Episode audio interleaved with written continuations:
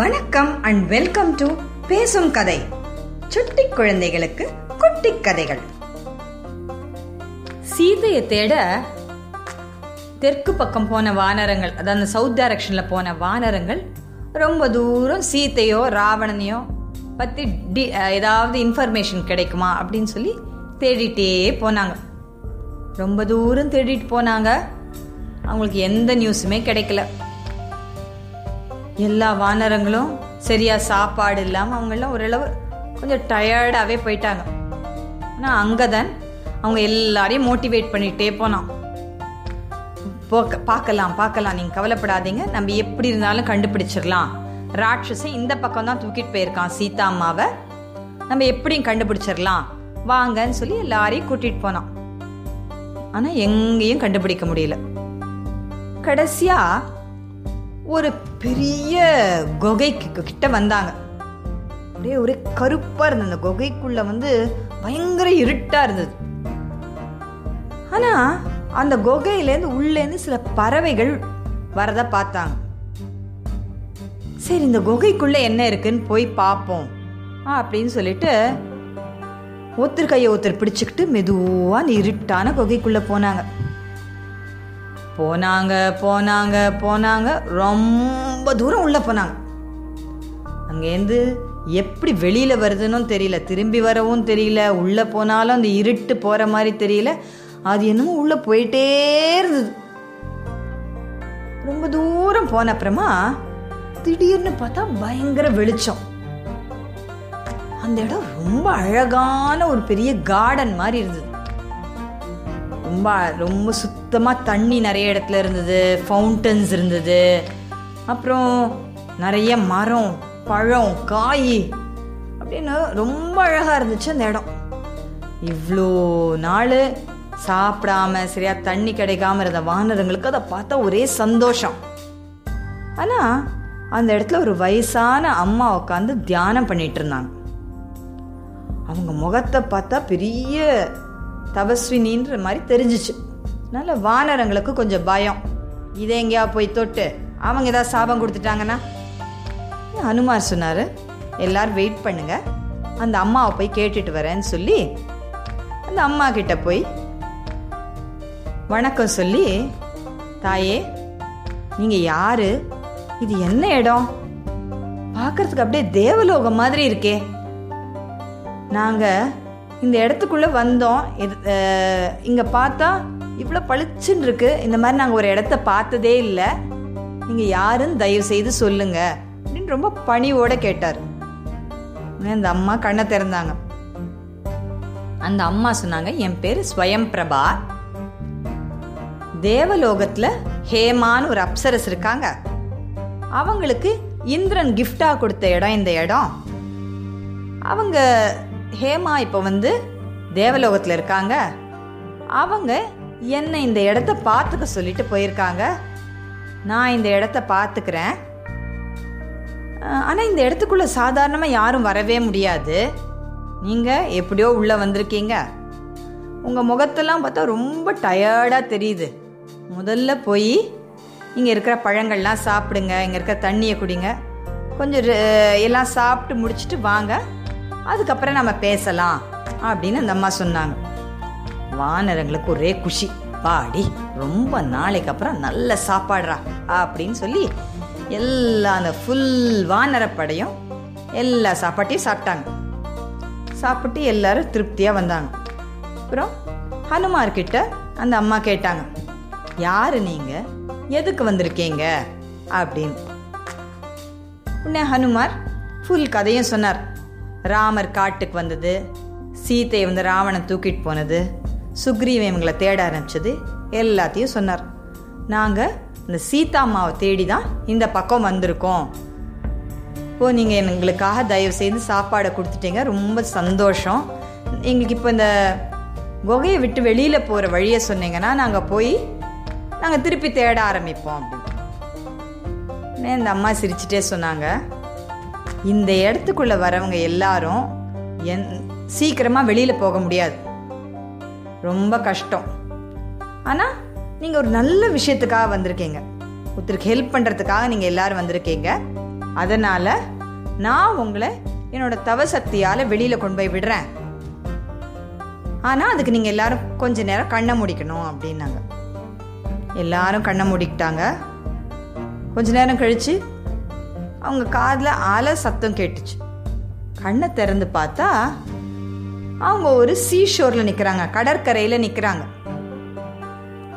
அவங்க எங்கே வந்துட்டாங்க தெரியுமா? இந்தியன் ஓஷன் கிட்ட வந்துட்டாங்க. அதாவது இந்தியாவோட கீழே தெற்கு முனைக்கு வந்துட்டாங்க, அந்த கடற்கரைக்கு வந்துட்டாங்க. இப்படி சுற்றி முற்றி பார்த்தாங்க. இவங்க மழை காலம் முடிஞ்சு கிளம்பினாங்க. இப்போ பார்த்தா வசந்த காலம், அதாவது ஸ்ப்ரிங் டைமே வந்துருச்சு. இவ்வளோ நாள் இவங்க சுற்றி இருக்காங்க, இவங்களுக்கு சரியாக தெரியல. அங்கதான் சொன்னால், அடடா, மகாராஜா சுக்ரீவர் நமக்கு ஒன் மந்த் தான் டைம் கொடுத்தார், ஒரு மாதத்தில் திரும்பி வான்னு சொன்னார், வராதவங்களுக்கு தண்டனை கிடைக்கும்னு சொன்னார். நாம் என்ன இவ்வளோ மாதம் இங்கே தேடி அலைஞ்சிருக்கோம், அதெல்லாம் சீதாமாவும் கிடைக்கல, எந்த நியூஸும் கிடைக்கல. இப்போ நாம் திரும்பி போனால் மகாராஜா கண்டிப்பாக நமக்கு பெரிய தண்டனை கொடுப்பாரு. நமக்கு இங்கேருந்து எங்கே போகிறதுன்னு தெரியல. இப்போ இங்கே இருக்கிறது கடல் மட்டும்தான், இதுக்கு மேலே எங்கே போகிறதுனே நமக்கு தெரியலையே அப்படின்னு சொல்லி ரொம்ப வருத்தப்பட்டு அவர் டோட்டலாக அவருடைய தைரியமே போயிடுச்சு. எல்லா வானரங்களும் தைரியத்தை இழந்துட்டாங்க. ஜாம்பவான் ஹனுமாருக்கும் என்ன பண்ணுறதுனே தெரில. அப்புறம் அங்கே தான் சொன்னான், நான் இந்த மாதிரி திருப்பி கிஷ்கிந்தா போக மாட்டேன், போனால் மகாராஜா தண்டனை கொடுப்பார் ஒரு பக்கம், இன்னொரு பக்கம் எல்லாரும் என்ன என்ன சொல்லுவாங்க, மகாவீரனான வாலியோட பையனால் ஒரு சின்ன வேலையை கூட முடிக்க முடியல அப்படின்னு எல்லாரும் சொல்லுவாங்க. எங்கள் அப்பாவுக்கு இந்த மாதிரி ஒரு அவமானத்தை தேடி தந்துட்டு நான் உயிரோடு இருக்க மாட்டேன், நான் இங்கேயே கடற்கரையிலேயே உண்ணாவிரதம் இருந்து என் உயிரை விட பாறேன் அப்படின்னு சொல்லிட்டான். சொல்லி கீழே கொஞ்சம் புல்லை பரப்பி அது மேலே உட்காந்துட்டான். அங்கதான் யுவராஜா இல்லாமல் அவங்கெல்லாம் என்ன பண்ணுவாங்க, தனக்கு தலைவனே இல்லைன்னு சொல்லி மற்ற வானரங்கள் எல்லாமும் பக்கத்தில் உட்காந்துக்கிட்டாங்க. எல்லாரும் சரி சாகரவரில் இங்கேயே இருந்து நம்ம இப்படியே செத்துருவோம் அப்படின்னு நினச்சாங்க. தூரத்துலேருந்து ஒரு கழுகு, ஒரு வயசான கழுகு இதை பார்த்துட்டு இருந்துச்சு, எல்லாத்தையும் கேட்டுட்டு இருந்துச்சு. ஆஹா, இன்னைக்கு வந்து நமக்கு நல்ல விருந்து, நமக்கோ வயசாயிருச்சு, நம்மளால் ரொம்ப தூரம் பறக்க முடியாது, நாம் வந்து இந்த வானரங்கள் ஒவ்வொன்றா சாப்பிட்ருவோம், எப்படி இருந்தாலும் இதுங்கெல்லாம் சாக தான் போகுது, இது சாக வர நிலைமையில் ஒவ்வொன்றையாக நம்ம சாப்பிட்ருவோம், நமக்கு நல்ல சாப்பாடு அப்படின்னு அது நினச்சிட்டு இதுங்க என்ன பேசிகிட்டு இருக்காங்கன்னு நல்ல காதை தீட்டி வச்சுட்டு கேட்டுட்டு இருந்துச்சு. அப்போ ஒரு வானரன் சொன்னான், சே, நம்மளோட இந்த நிலைமைக்கு காரணமே அந்த மகாராணி கைகேயி தான் அப்படின்னு சொன்னது. உடனே மற்ற இன்னொரு வானரம் கேட்டுச்சு, அது எப்படி அப்படின்னு. இந்த மகாராணி கைகேயி மட்டும் வரம் கேட்கலன்னா ராமர் காட்டுக்கு போயிருக்க மாட்டார், ராமர் காட்டுக்கு போலனா சீதைய ராவணன் தூக்கிட்டு போயிருக்க மாட்டான், அட அந்த பக்ஷிராஜனான ஜட்டாயு கொஞ்ச நேரம் இன்னும் சீதையோட இந்த சீதையை காப்பாற்ற ராவணனோட இன்னும் சண்டை போட்டு இன்னும் கொஞ்ச நேரம் தாக்கு பிடிச்சிருந்தான்னா அதுக்குள்ளேயே ராமரும் லக்ஷ்மணரும் வந்திருப்பாங்க, சீதையை அங்கேயே காப்பாற்றிருக்கலாம், அதுவும் இல்லாமல் போச்சு, இப்போ நம்ம எல்லாரும் சாக வேண்டியது தான் அப்படின்னு ரொம்ப சோகமாக சொல்லிச்சு. ஜட்டாயுன்ற பேரை கேட்டவுடனே அந்த கழுகு ராஜாவுக்கு வந்து காது ரொம்ப அப்படியே ஷார்ப்பாக கேட்ட உடனே அவருக்கு வந்து ஒரு ஒரு ஷாக். ஏன் கத்துச்சு, ஏய் யாருப்பா என் தம்பி ஜட்டாயுவை பற்றி பேசினது, யாரு இங்கே வாங்க அப்படின்னு சொல்லி அப்படின்னு அந்த கழுகு சொல்லிச்சு. இவங்கெல்லாம் அப்போ அந்த கழுகை பார்த்து, சரி என்னடா அது இங்கே உட்காந்துருக்கு, இது எதுக்கு நம்ம கூப்பிடுது அப்படின்னு சொல்லி இங்கே எல்லாரும் இந்த கழுகு கிட்ட போனாங்க. இந்த கழுகு உடனே சொல்லிச்சு, யார் ஜட்டாயுவை பற்றி பேசுனது அப்படின்னு. உடனே அங்கதான் சொன்னா, நாங்கள் தான், நீங்கள் யாரு அப்படின்னு கேட்டான். என் பேர் சம்பாதி, ஜட்டாயு என்னோட தம்பி. நாங்கள் ரெண்டு பேரும் சூரிய தேவரோட தேரோட்டியான அருணனோட பசங்க.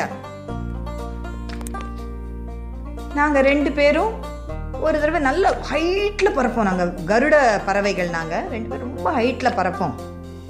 இந்த மாதிரி ஒரு தடவை காம்படிஷன் வச்சுப்போம், யார் ரொம்ப ஹைட்டில் பறக்கிறாங்க. சின்ன வயசில் மேலே மேலே மேலே மேலே பறந்துட்டே போனோம், ஒருத்தரை தாண்டி ஒருத்தர். அப்போ வந்து சூரியன் கிட்ட போயிட்டோம். நம்ம இங்கே இருந்தாலே சூரியன் நம்ம எனர்ஜியெல்லாம் ஸ்ட்ரா போட்டு உரிகிறாரு. இவங்க சூரியன் கிட்டேயே போயிட்டாங்க. அதுக்கு மேலே ஜட்டாயுவால் முடியல, அவருக்கு ஒரே மயக்கமாக வந்தது, அவர் டயர்டாயிட்டார். சூரியன்கிட்ட அவர் எங்கேயாவது மாட் சூரியன்கிட்ட அவர் எங்கேயாவது மாட்டிக்கிட்டு அந்த சூட்டில் அவர் எங்கேயாவது அவருக்கு ஆபத்து வந்துட போதுன்னு நினச்ச இந்த கழுகான சம்பாதி தன்னோட ரெக்கையை வச்சு ஜட்டாயு அப்படியே மூடிக்கிட்டார், ஒரு ஷேடு மாதிரி கொடுத்தார். அதனால் என்னாச்சு, இவருடைய சிறகுகள் அந்த சூரியனோட சூட்டில் எரிஞ்சு போயிடுச்சு. ஜடாயும் மயக்கம் போட்டு ஒரு இடத்துல விழுந்துட்டார், ஜனஸ்தானத்தில் விழுந்துட்டார். இவர் ரெக்கை இல்லாமல் இந்த இடத்துல இந்த கடற்கரையில் இவர் விழுந்துட்டார். அப்படியே அவங்க காலத்தை ஓட்டிட்டாங்க. இப்போ நீங்கள் ஜடாயுவை பற்றி ஏதோ சொன்னீங்களே, என்ன சொன்னீங்க அப்படின்னு கேட்டார். உடனே ஜாம்பவான் நடந்த கதையெல்லாம் சொன்னார். நாங்கள் சீதையை தேடிட்டு வந்திருக்கோன்ற வரைக்கும் சொன்னார். சம்பாதிக்கு ரொம்ப வருத்தம், என் தம்பி ஜடாயு இறந்துட்டானா, அடடா அந்த ராட்சஸ என் தம்பியை கொன்னுட்டானா, என்னால் ஒன்றுமே பண்ண முடியாமல் போயிருச்சு அப்படின்னு ரொம்ப வருத்தப்பட்டுச்சு. ஆனால் அது சொல்லிச்சு, நீங்கள் சொன்ன மாதிரி அடையாளத்தோட ஒரு பொண்ணை இந்த ராட்சச ராஜா ராவணன் தூக்கிட்டு போகிறத நான் பார்த்தேன். அந்த பொண்ணு ரொம்ப அழகாக இருந்தா. அந்த பொண்ணு ராமா லக்ஷ்மணான்னு கத்திட்டே இருந்தா. அந்த பொண்ணை புஷ்பக விமானத்தில் வச்சு இந்த ராவண அவனுடைய நாடான லங்காவுக்கு தூக்கிட்டு போயிருக்கான். அந்த பொண்ணு லங்கால் தான் வச்சிருக்கான் அப்படின்னு இந்த சம்பாதி சொல்லிச்சு. எல்லாரும் கேட்டாங்க, உனக்கு எப்படி தெரியும், நீ தான் பறக்கவே முடியாது, நீ இங்கே தானே ஒரு மலை குகையில் நீ உட்காந்துருக்க, உனக்கு எப்படி தெரியும் அப்படின்னு கேட்டாங்க. நே அந்த கழுகு சொல்லிச்சு, எனக்கு வயசாயிருச்சு, ஆனால் நான் கழுகு, என் கண்ணு வந்து ரொம்ப ஷார்ப், என் காது ரொம்ப ஷார்ப், ஒரு ஒரு ஆக்சிடெண்ட்டில் என் ரெக்கை போயிருச்சு, அவ்வளவுதான், அதனால் நான் கிளியராக பார்த்தேன். இப்போ நீங்க தேடுற அந்த சீதா தேவி லங்கையில தான் இருப்பாங்க அப்படின்னு சொல்லிச்சு சம்பாதி. வானரங்களுக்கெல்லாம் ஒரே சந்தோஷம்.